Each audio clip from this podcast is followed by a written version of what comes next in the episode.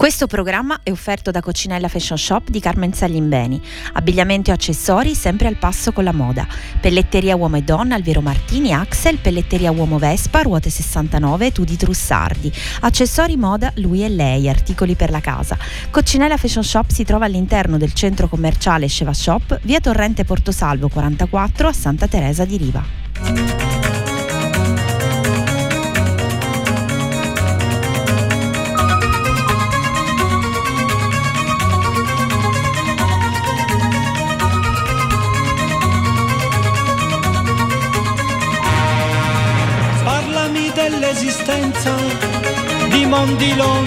Lontanissimi, di civiltà sepolte, di continenti alla deriva. Parlami dell'amore che si fa in mezzo agli uomini, di viaggiatori anomali in territori mistici, di più. Seguimmo per istinto le scie delle comete avanguardie di un altro sistema solare. No time, no space, another race of vibration. The sea of the simulation. Keep your feelings in memory. I love you, especially too.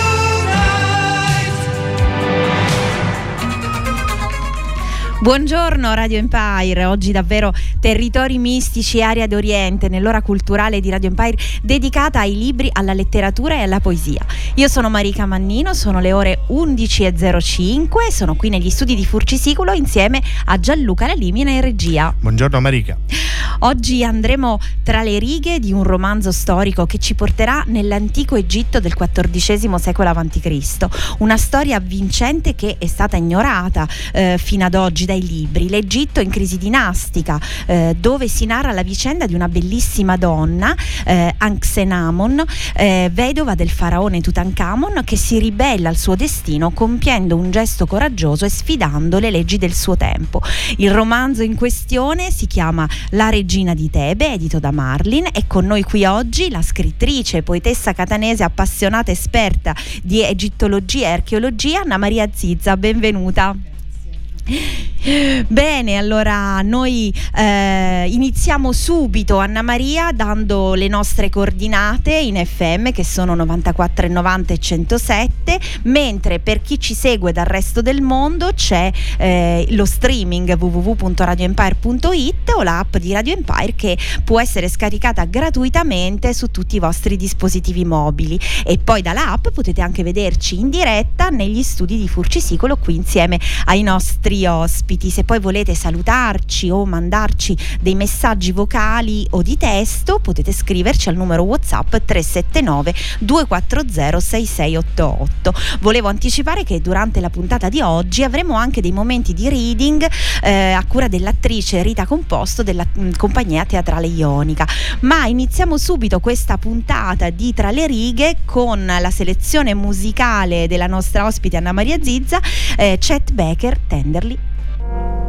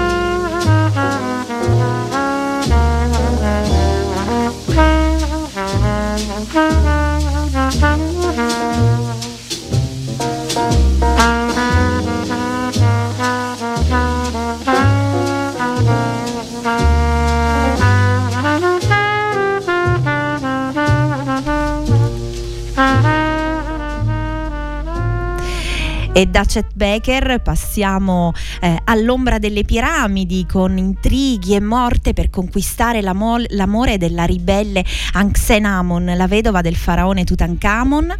A cento anni dall'apertura del sacrario del faraone bambino, salito al trono a soli nove anni e morto appena diciottenne, abbiamo qui un romanzo storico uscito lo scorso marzo che si intitola La regina di Tebe e che inaugura la collana Vulcano della Marlin Editore. Per chi si fosse sintonizzato sintonizzato adesso sulle nostre frequenze 94.4 e 107 oppure in streaming dal sito web radioempire.it, a tra le righe di oggi abbiamo con noi l'autrice della Regina di Tebe, Anna Maria Zilza. Allora Anna Maria, ribuongiorno, ribuongiorno. Allora, eh, io mh, ho presentato questo, questo, tuo romanzo come un romanzo storico, sì. eh, ma eh, in realtà vogliamo eh, subito dire che non è solo un romanzo storico. No e molte altre cose. Innanzitutto un genere letterario come il romanzo storico non è mai una sola cosa, il romanzo in generale non è una sola cosa. Quindi abbiamo anche nuance, eh, come dire, eh, all'interno del romanzo di genere vario, c'è anche la sfumatura per esempio anche psicologica, che è più che tale in realtà perché è un romanzo anche psicologico.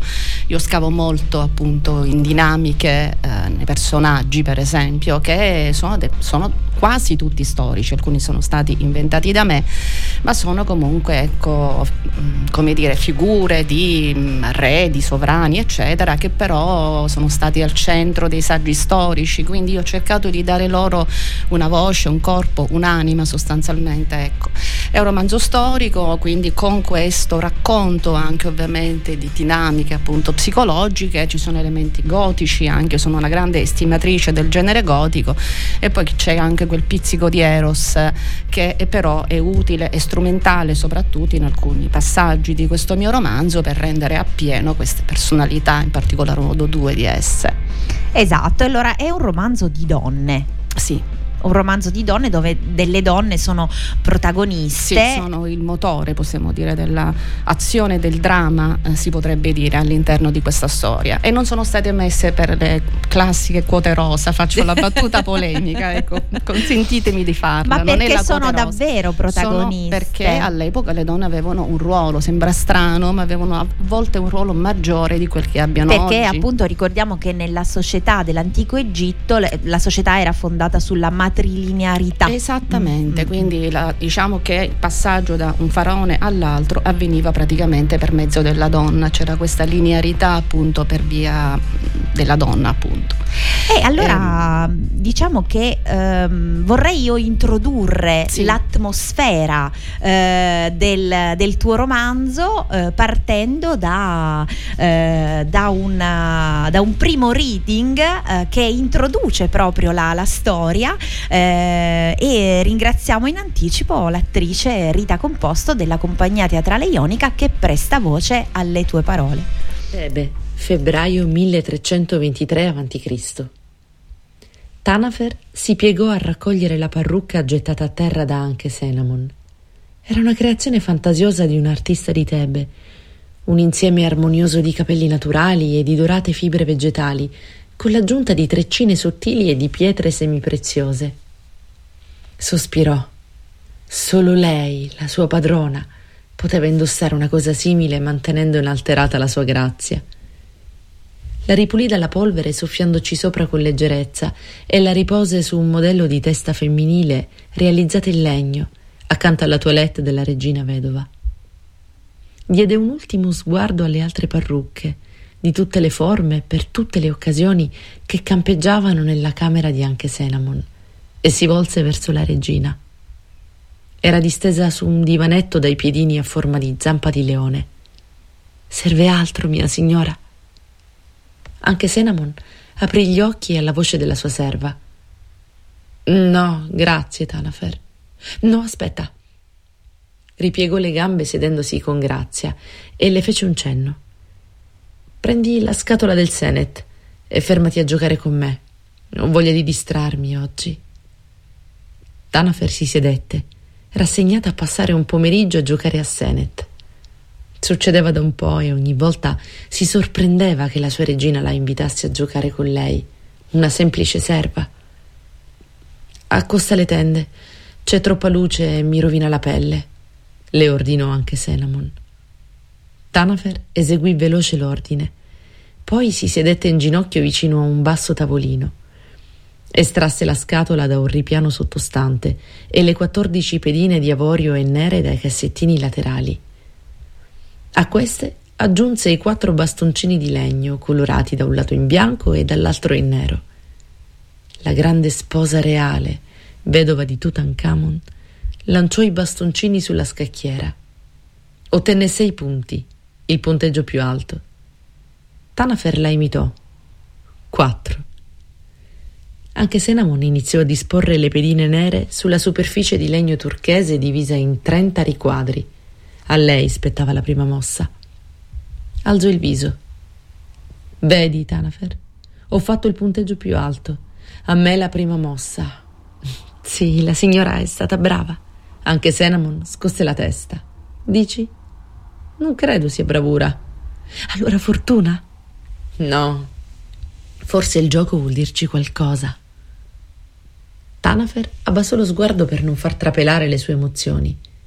Non era la prima volta che ascoltava queste considerazioni e ogni volta si preoccupava. Cosa, mia regina? Che devo fare la prima mossa? Sorrise con fare sbarazzino. Guarda, quattro bastoncini e nessuna faccia bianca. Sai che il Senet riproduce il cammino dell'anima verso l'oltretomba. La sorte è destinata all'anima che viene giocata a Senet col destino.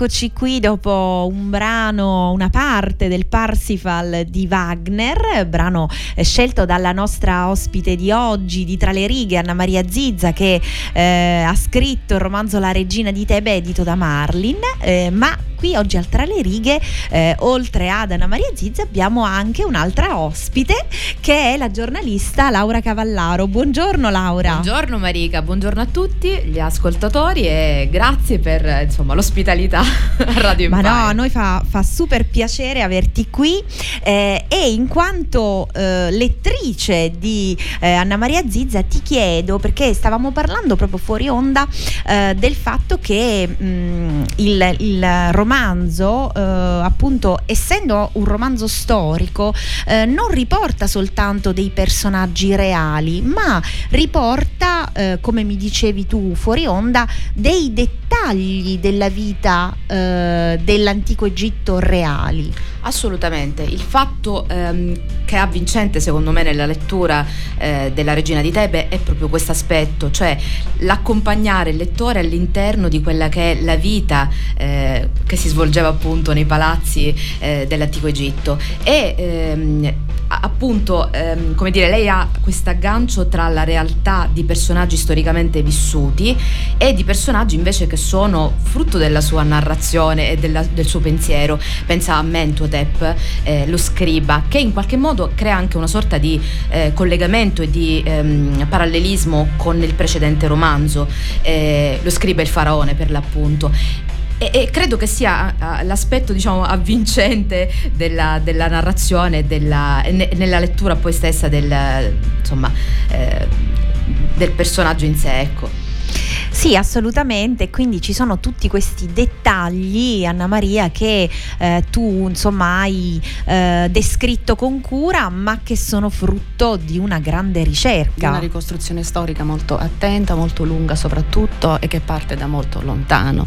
Le radici di questo mio culto, lo chiamo così per l'Egitto, in realtà, ma non soltanto per l'Egitto, a me piace tutta quella zona, quindi ecco Mesopotamia, quindi assiriologia, ittitologia, ho scoperto che c'è questa branca ah, anche ecco. dell'archeologia che si chiama ittitologia, ho seguito dei corsi anche di ittitologia, no? eccetera, perché ci sono delle piattaforme eh, molto belle, tra altre cose sul web no? che si pagano con la carta docente, sì. eh, di cui ringrazio, non proprio l'anonimo, insomma, Ma, eh, eh, sì, inventore, sì. Eh, comunque la carta docente insomma ci dà moda, questa è una cosa molto bella secondo me, no? i docenti devono andare sempre oltre quello che è un lavoro che può diventare monotono, mono, monocorde. E quindi appunto eh, titologia, assiriologia e poi questa l'egittologia. Ma quanti partecipanti ci sono ai corsi di allora, titologia? Di titologia, per esempio, siamo attorno a 15. Eh, ma in tutta Italia. E l'unica meridionale sono spesso io. Eh, eh, eh, eh, che è una cosa un po' triste, perché io vorrei invece che queste branche della storia antica del vicino Oriente avessero una maggiore diffusione. Assolutamente. Che hanno un estremo fascino, un grande appeal. Anche dire. perché appunto questo tipo di eh, informazioni, di approfondimenti possono creare creare un aggancio ehm, empatico molto sì. più forte con gli allievi. Sì, io sono assolutamente d'accordo con questo, eh, cioè, sì è vero, anche perché stiamo parlando, siamo tutti grandi, adulti, quindi tutte persone che comunque fanno questo lavoro, cioè sono, orbitano nel mondo della scuola, altri sono manager di start-up, di cose così, no? E che però hanno, hanno una passione. Vita, una passione, no? Che supportano, coltivano, eh, c'è chi segue aramaico, i corsi di aramaico, aramaico, chi di, chi di geroglifico del primo livello, del quarto livello, chi di assiro, chi di sumerico. Ma questo è un modo ehm, bellissimo, bellissimo, per mantenere la memoria storica, sì, no? Sì, assolutamente. Se non ci fossero queste persone appassionate, sì, probabilmente. Anche perché sul web, vedi, c'è anche molta fantastoria. Certo. Questa è stata la grande difficoltà anche a cui sono andata incontro io. Del trovare fake news, mm, magari. Sì, c'è di tutto, c'è di tutto, quindi sono partite dai libri, innanzitutto che alla fine sono le fonti più sicure. Sì dire acclarate. Sono partite con Ceram all'epoca, con il Civitas Sepolte, ero una ragazzina, no? è stato un grande praticamente best seller scritto da questo giornalista Marek Ceram, se lo leggi al contrario ah, in maniera sì, palindromica sì. viene sì. fuori Ceram ed è stato da lì praticamente che è nato tutto questa folgorazione sulla via di Damasco per cui Saulo diventa Paolo come si suole dire no? e quindi da là e poi da là ho iniziato a leggere tanti saggi ovviamente importanti della De Roche Noblecourt di Cyril Aldred Akhenaton in particolar modo è una figura che ho scavato ed approfondito veramente tanto poi anche sul web perché tante cose sui libri non è facile non certo. sono facili da dover trovare molti sono in lingua straniera e io l'inglese non siamo non andiamo d'accordo per cui abbiamo, ho avuto delle difficoltà l'ittitologia è ancora più difficile perché l'Egitto si trova tanto più o meno storico molta fantastoria ma insomma anche cose serie se ne trovano di ittitologia è molto difficile per cui ho trovato qualche sito serio ce ne sono alcuni siti seri però gli articoli per larga parte sono in altre lingue tedesco inglese per cui là ho dovuto fare fatica veramente per ricostruire. Però da quello che mi dicono ci sono riuscita. E oggi a tra le righe oggi a tra le righe Anna Maria Zizza ci sta facendo appassionare all'antico Egitto all'egittologia all'ittitologia noi continuiamo con la musica selezionata dalla nostra ospite di oggi e poi entriamo nel vivo della storia della regina di Tebe.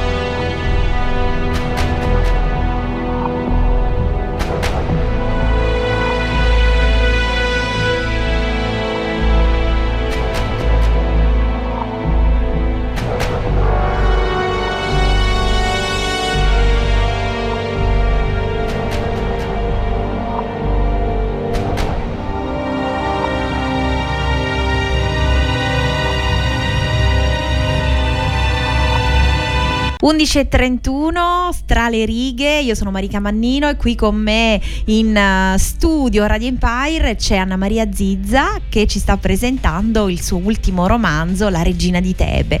Allora, ehm, parliamo eh, Anna Maria, eh, entriamo nel vivo di questa, eh, di questa storia, eh, di questa storia reale. Sì. Eh, la vedova di Tutankhamon eh, fa, diciamo, prende, fa una mossa un po' azzardata, diciamo che fa un gesto abbastanza eclatante. Dopo la morte del marito lei è rimasta senza figli, vedova, sì. e quindi decide di chiedere eh, di sposare eh, uno dei figli del re Ittita.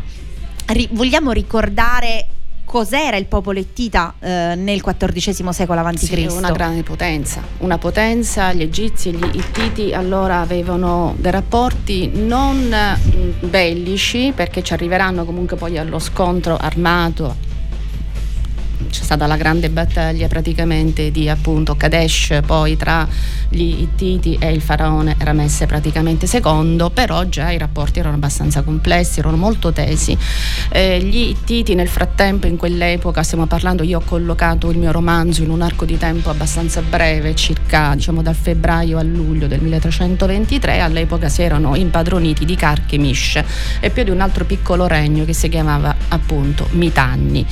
Eh, quindi erano una vera e propria ecco, minaccia, anche perché questo è un altro elemento importantissimo all'interno di questo romanzo che lo rende anche un romanzo moderno, perché diciamolo, un romanzo storico non parla di storia certo. del passato ma del presente. Eh, I promessi sposi non parlano, come dire, no, del 1600. Corsi e ricorsi storici, ma diciamo. schiaccia l'occhio al presente. Eh, la sì. stessa cosa faccio io all'interno di questo romanzo in cui non mancano i rimandi sicuramente a tante tematiche e situazioni del presente. Quindi tornando a noi, eh, appunto, uh, questo grande popolo degli Ittiti, un popolo di montanari, perché in realtà era arroccato nella Cappadocia di oggi, in Turchia, uh, molto potente appunto in guerra, in particolar modo non particolarmente ricco, perché le materie prime non erano poi tante naturalmente, quindi tantissimo loro traevano dalle guerre. Ecco perché erano in guerra sostanzialmente perenne. Eh, avevano il ferro. Infatti siamo in questo momento nel passaggio epocale, vorrei dire, tra l'età del bronzo e l'età del ferro. Gli egizi non avevano ancora il ferro. Quindi gli Ittiti praticamente, laddove ci fosse stato uno scontro campale tra egizi e Ittiti, avrebbero vinto. A Kadesh, infatti, e sottolineo questo, parecchi anni dopo, peraltro, oh, il faraone, per esempio Ramses, negli scritti e nei suoi annali sottolineò che avevano vinto loro, che gli egizi avevano vinto. Niente di più falso, avevano vinto invece gli Ittiti.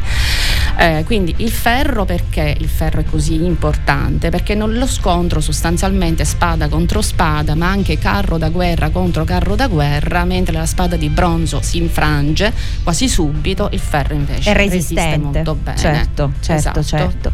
E quindi eh, questa richiesta eh, audace eh, di Anxenamon eh, al re Ittita suscita subito un grande sospetto. Sì perché è un atto assolutamente, viene visto come un atto folle e in parte lo è per certi universi, però forse sarebbe il caso di entrare un po' nel merito di questa donna. La regina di Tebbe infatti è una giovane, giovane donna di 23-24 anni, di grande fascino, molto bella, almeno se diamo diciamo, retta un po' alle immagini, le poche immagini che noi abbiamo di cui disponiamo. In realtà sono molto poche appunto, quindi diciamo che si sa molto poco, non abbiamo neanche la sua mummia, non abbiamo la sua tomba, sappiamo poco poco. Uh, sappiamo che il suo antico nome era Anches Empaaton, che poi lei ha dovuto trasformare in Anxenamon, proprio perché lei era una delle sei figlie di Akhenaton, il faraone eretico. E probabilmente, qui tocco un altro tasto un po' dolente, fu anche la sposa del padre. Non lo tocco questo tasto all'interno del libro perché non era utile nel racconto, nell'economia del racconto e poi perché in qualche modo toccare eh, temi del genere secondo me può dare adito anche a quel morboso no? sì. che trovo assolutamente di cattivo gusto. Sì. Uh, e quindi probabilmente ha partorito anche una figlioletta che sarebbe morta molto, molto presto e che ebbe infatti il suo stesso nome, soltanto la piccola, come dire, junior, Ta Sherit, sì. infatti al termine del nome. Anxenamon è una giovane donna idealista e quindi ha preso, ha ereditato, possiamo dire, questo tratto sicuramente dal padre. Sognatrice. Eh, sognatrice, mm. quindi lei vorrebbe che trionfi Laton al posto di Amon nel disco solare, esattamente secondo il grande appunto, come dire, sogno del padre, però nello stesso tempo è una donna di grande rigore e potere è una donna che ama il potere, nello stesso tempo vuole conferire un erede al suo, al suo regno.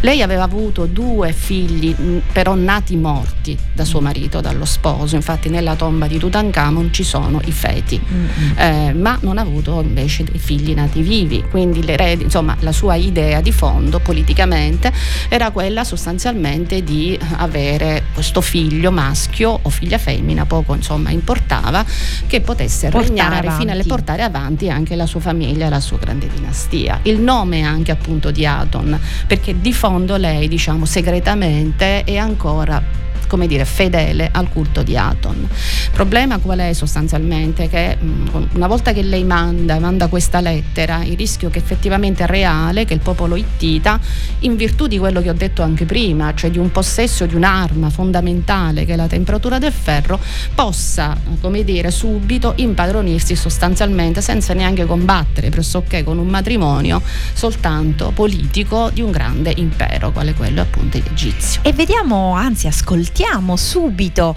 eh, il passaggio cruciale eh, in cui eh, questa missiva eh, arriva al re Ittita eh, grazie alla voce di Rita Composto della compagnia teatrale ionica. Un giovane vestito con un cappello conico e una veste corta scese con un salto da cavallo. Era trafelato. Nobile Attusa, disse sollevato non appena lo vide. Portò una lettera dall'Egitto per il gran re. Aprì una bisaccia e ne estrasse una tavoletta. Era di legno ricoperto di argilla indurita su cui uno scriba aveva tracciato caratteri cuneiformi. Attusa notò la perfezione con cui erano stati tracciati i cunei. Il corriere la porse all'ambasciatore. Posso andare adesso? Attusa annui col pensiero al contenuto di quella tavoletta arrivata dall'Egitto dopo giorni di cavalcata attraverso luoghi pericolosi e infestati da predoni. Che fortuna che non si fosse spezzata e che i corrieri che si erano dati il cambio non fossero stati assassinati per strada, magari per un cavallo e poche vesti. Salutò il suo amico e percorse l'area sacra, costellata da magazzini che rigurgitavano di giare piene di cereali, verdura e frutta secca. Il percorso era agevole perché la strada era lastricata con cura. Superò l'ingresso monumentale ed entrò nel vasto cortile all'aperto su cui dava la sala delle abluzioni. Aspettò che Suppliliuma finisse il bagno nella vasca rituale per dargli la tavoletta. Che significa? gli disse il re senza neanche toccarla. Viene dall'Egitto, mi pare cosa importante, mio signore. Mm. Dall'Egitto possiamo aspettarci solo problemi. Attusa non replicò, il re aveva ragione. Vieni, torniamo a Palazzo Reale. Fece segno ai mesedi, le sue guardie del corpo, di avvicinarsi. Si avviarono verso la città alta, facendo la strada attraverso i bastioni per evitare la folla. Suppililiuma si era nel frattempo avvolto nel mantello di lana che lo ricopriva tutto. Dopo le abluzioni si sentiva rinfrancato e più in forze. Il grande palazzo reale era costruito su una base di pietre squadrate su cui poggiava un grosso strato di mattoni inframmezzati con travi di legno. I due entrarono attraverso un grande portico, ai cui lati erano poste due colonne poderose che si sostenevano sulle schiene di due leoni scolpiti con grande naturalismo. Adesso leggi, ordinò su Pugliliuma quando furono nella sala delle udienze. I finestroni alti e stretti non lasciavano passare molta luce e decifrare la scrittura non fu facile. Ad ogni parola, ad ogni invocazione, la voce di Attusa si faceva più tremante e l'espressione di Supuliliuma era incredula. Rileggimela, non riesco a credere che un egizio abbia scritto queste parole a un re ittita. Attusa annui e riprese la lettura dall'inizio. Dalla Dacamunza dell'Egitto al gran re di Atti Supuliliuma gli dei concedano salute al gran re e al suo paese. Ti scrivo per comunicarti che mio marito è morto improvvisamente e che non ho nessun figlio. Dicono di te che hai molti figli. Se accetti di inviarmi uno dei tuoi figli, egli diventerà mio sposo. Non mi piegherò mai a sposare uno dei miei sudditi e ho paura che questo accada. Voglio che i nostri due paesi stiano in pace, come era desiderio di mio padre, Namcuria Acconsenti alla mia supplica e tra i nostri popoli torneranno l'amicizia e la fratellanza. L'ambasciatore alzò il viso dalla tavoletta e guardò il re. Questi scuoteva la testa, misurando a grandi passi la sala. È incredibile. Una regina egizia che fa una proposta di matrimonio a un ittita, loro che si considerano superiori a chiunque. Attusa aveva posato la tavoletta su un tavolino. Qual è il tuo pensiero, nobile Attusa? Non so cosa pensare, mio signore, eppure. Eppure? Potrebbe essere un'occasione per noi. E se la Dakamunzu fosse sincera? Devo riflettere. Va adesso e non parlarne con nessuno. Voglio restare solo. Attusa si inchinò e fece per andarsene, ma ci ripensò. Dovrei convocare il Pancus. Suppuliliuma lo fissò ironico. L'assemblea dei guerrieri? Già, se no qualcuno si sentirebbe scavalcato nelle sue prerogative. Lo immagini il nobile Antili, quel vecchio incapace di tenere una spada in mano che dà lezioni a me, al suo sovrano. Attusazziti non replicò. L'elezione di Supuliliuma era stata ingoiata a fatica dopo la morte di suo fratello.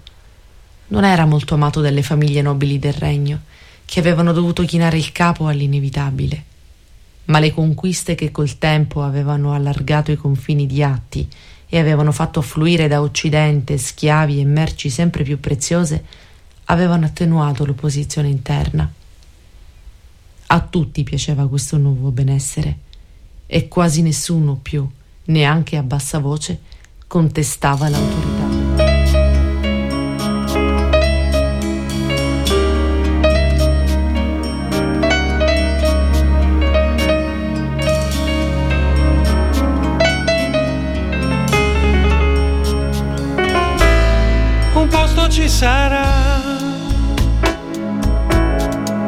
Questa solitudine, perché mi sento così inutile davanti alla realtà. Un posto ci sarà, fatto di lava e sale, dove la gente sa che ora di cambiare. Un posto ci sarà dove puoi alzarti presto. Il giorno finisce per dispetto e voglio rallucare un posto ci sarà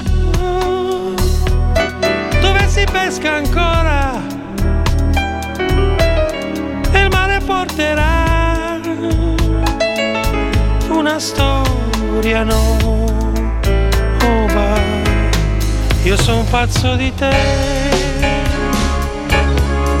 e che sta fortuna si sei lì terra nessuno un posto ci sarà essere felici, squarciagola e dici tutto quello che vuoi tu. Un posto ci sarà dove si spera ancora, la gente porterà una storia nuova io sono pazzo di te che sta fortuna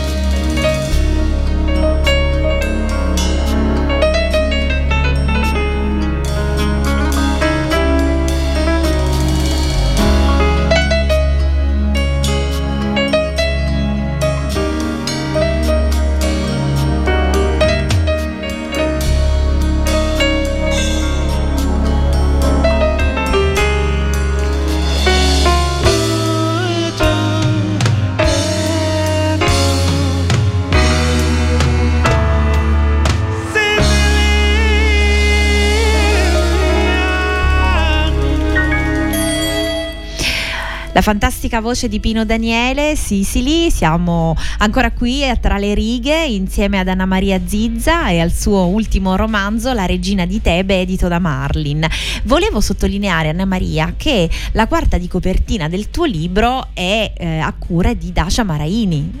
Sì, eh, infatti è stato molto bello quando me l'hanno detto, l'hanno comunicato perché al mio secondo romanzo non è una cosa che capiti a tutti. La Maraini è sempre stato un mio grande idolo, è una delle più grandi scrittrici che ci siano in Italia, eh, pubblica, vende tantissimo, comunque ha un suo vasto pubblico, insomma è stata veramente una grandissima gioia. Una grande scrittrice, una grande donna, direi. Decisamente. Tra l'altro sì, spendendo sì. parole anche molto belle nei confronti della Esatto, sì. e del lavoro di Anna Maria. Sì. Sì, sì, sì.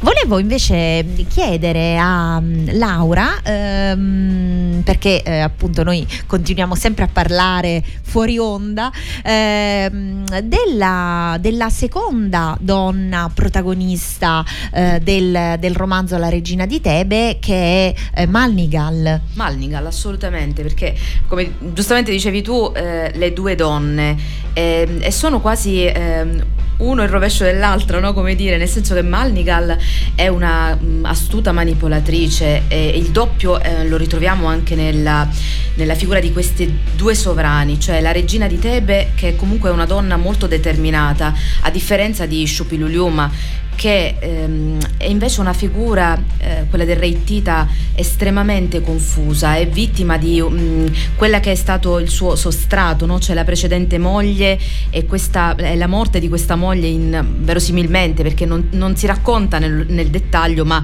si lascia eh, trasparire il fatto che possa in realtà non esserci più. E, e, quest- e la presenza di questa seconda moglie eh, straniera ehm, che ha cambiato la propria identità perché prende un nome diverso e eh, allo stesso tempo è una donna che comunque ehm, maga, Sì. è un po', Un po' Mavara. un po' Mavara, esattamente, ehm, che in qualche modo è una figura ambigua. ehm, riesce ad allacciare una relazione un po' strana, un po' contorta, un po' ambigua con uno dei figli del re e, e- quindi eh, sicuramente è un personaggio oscuro e anche rispetto a quello appunto di cui raccontava prima Anna Maria, appunto la presenza di questo elemento eh, gotico, della- anche della capacità di saper manipolare.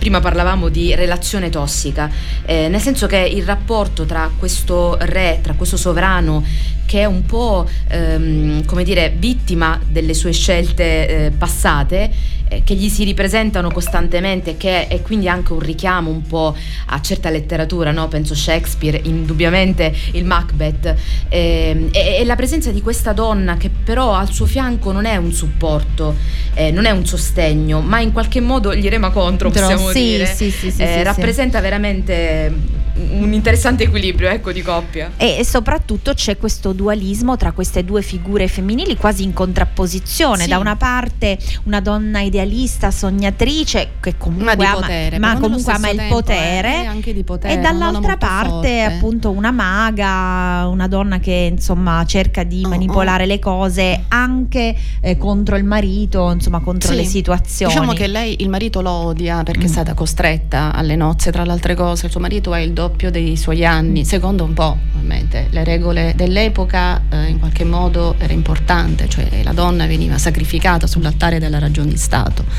e la ragione del cuore veniva messa Perché completamente ricordiamo da che lei era babilonese. Era babilonese, figlia del re, tra le altre cose. E quindi per un problema di accordo sostanzialmente politico ci sono state queste nozze. Lei, giovane donna, all'incirca di 25 anni, molto bella, di una sensualità estrema. Suo marito invece un personaggio di una cinquantina d'anni eh, che mm, è stato descritto da suo figlio Mursili come un grande eroe e di fatto lo è stato anche nelle sue, anche nelle sue guerre perché l'impero ittita ha raggiunto il suo acme proprio con lui sostanzialmente con su Piluliuma.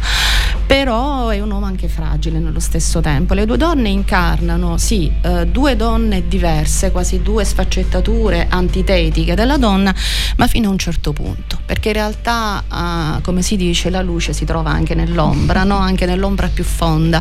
Per cui Anxenamon, la regina di Tebe, è una donna anche determinata che fa questo gesto audace, coraggioso, anche un po' folle, diciamolo pure. Forse ha ereditato qualche po' della, della follia del paterna, padre, della follia paterna e Malnigal che um, in realtà appunto rema contro suo marito nella maniera peggiore, proprio con le arti magiche. Sono ambedue donne che in qualche modo cercano l'amore o che vogliono l'amore. Una però ce l'ha avuto l'amore con suo marito, con Tutankhamon e lo ha perso. perso. L'altra che senza rendersene conto cerca anche lei l'amore, senza sapere che l'amore, nonostante tutte, nonostante tutte le sue trame, ci perseguita sempre come ombra. no? Ma eh, sono due, due, donne che secondo me, mh, consentimi di dire questo, incarnano anche un certo modo di essere donna oggi, quasi il vivere senza l'amore. Si può vivere senza l'amore? Per me no, non si può vivere senza l'amore. Ecco, è una mazzone la donna di oggi. Sì. Eh, credo che si debba dare spazio sia alla carriera, sia al lavoro, sì fare la Wonder Woman, ma mm. fino a un certo punto. punto assolutamente. Beh, eh, bisogna sen- sempre trovare un equilibrio tra, tra, le cose, insomma. Sì. E a proposito di donne, io volevo chiedere alla giornalista Laura Cavallaro ehm, di un aspetto che, eh, su cui riflettevo proprio stamattina pensando eh, a questo gesto folle, audace eh, della, eh, della, moglie di eh, vedova di Tutankhamon Tutankhamon, cioè eh, il fatto che mh, spesso nella storia questi gesti folli e certe volte anche eroici delle donne eh, vengano alcune volte scoperti per caso, per grandi ricerche, perché eh, come dire i testi storici ufficiali non ne parlano e chissà quanti gesti eroici di donne noi eh, di, non siamo a conoscenza proprio perché sono eh, rimasti sepolti diciamo nei meandri della storia che gli uomini non hanno voluto insomma portare alla luce che hanno riscritto magari in un altro modo ma infatti eh, i gender studies come dire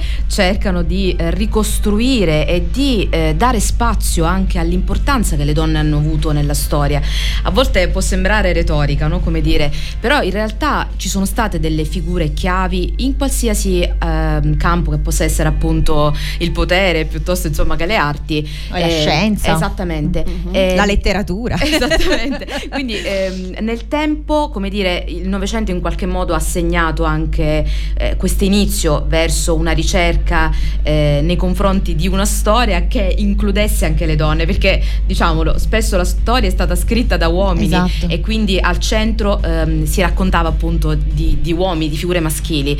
E, ehm, non vogliamo farne un discorso femminista, no. però un discorso che, mh, mm, ecco, mh, mm, ci dia equilibrio anche nella narrazione, diciamo, sì. dei fatti accaduti. Sì, sì, e quindi sicuramente eh, Anna Maria in questo senso ha fatto un'operazione molto interessante. Eh, poi l'abbiamo detto, insomma, il romanzo non è soltanto storia di donne, di, donne ehm, di figure femminili, ma chiaramente cerca di concentrarsi anche su più aspetti. Eh, la politica sicuramente è uno di questi, eh, l'importanza della scrittura, per esempio, legata anche ehm, al popolo egizio.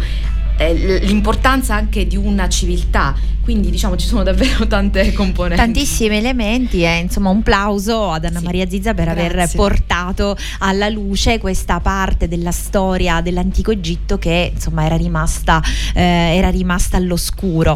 Eh, io passerei Gianluca se sei d'accordo l'ultima selezione musicale scelta dalla nostra ospite che ci stupisce diciamo perché esce fuori eh, dalla, dalle selezioni precedenti e quindi ascoltiamo i Coldplay display.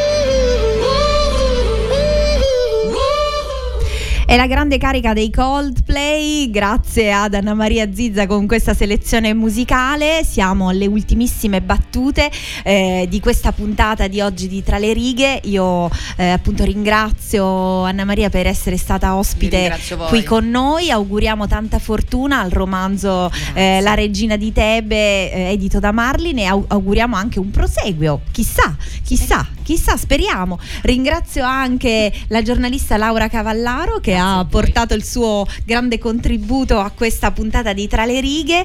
Eh, ringrazio anche Rita Composto, l'attrice della compagnia teatrale Ionica Brava. che ha prestato eh, voce al romanzo di Anna Maria Zizza e Gianluca Lalimina in regia. Grazie a voi. Noi ci, eh, ci salutiamo per eh, eh, ricordarvi di continuare ad ascoltare la programmazione di Radio Empire di oggi.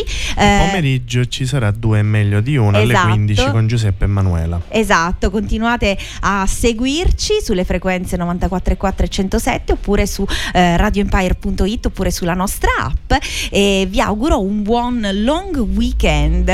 Ciao! Ciao. Grazie, ciao.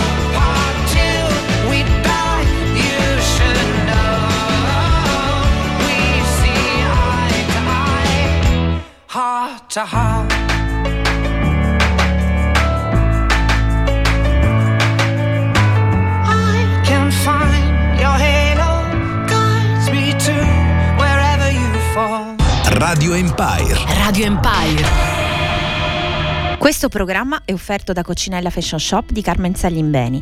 Abbigliamento e accessori sempre al passo con la moda. Pelletteria uomo e donna Alvero Martini Axel, pelletteria uomo Vespa, ruote 69, Tudi Trussardi. Accessori moda lui e lei, articoli per la casa. Coccinella Fashion Shop si trova all'interno del centro commerciale Sceva Shop, via Torrente Portosalvo 44 a Santa Teresa di Riva.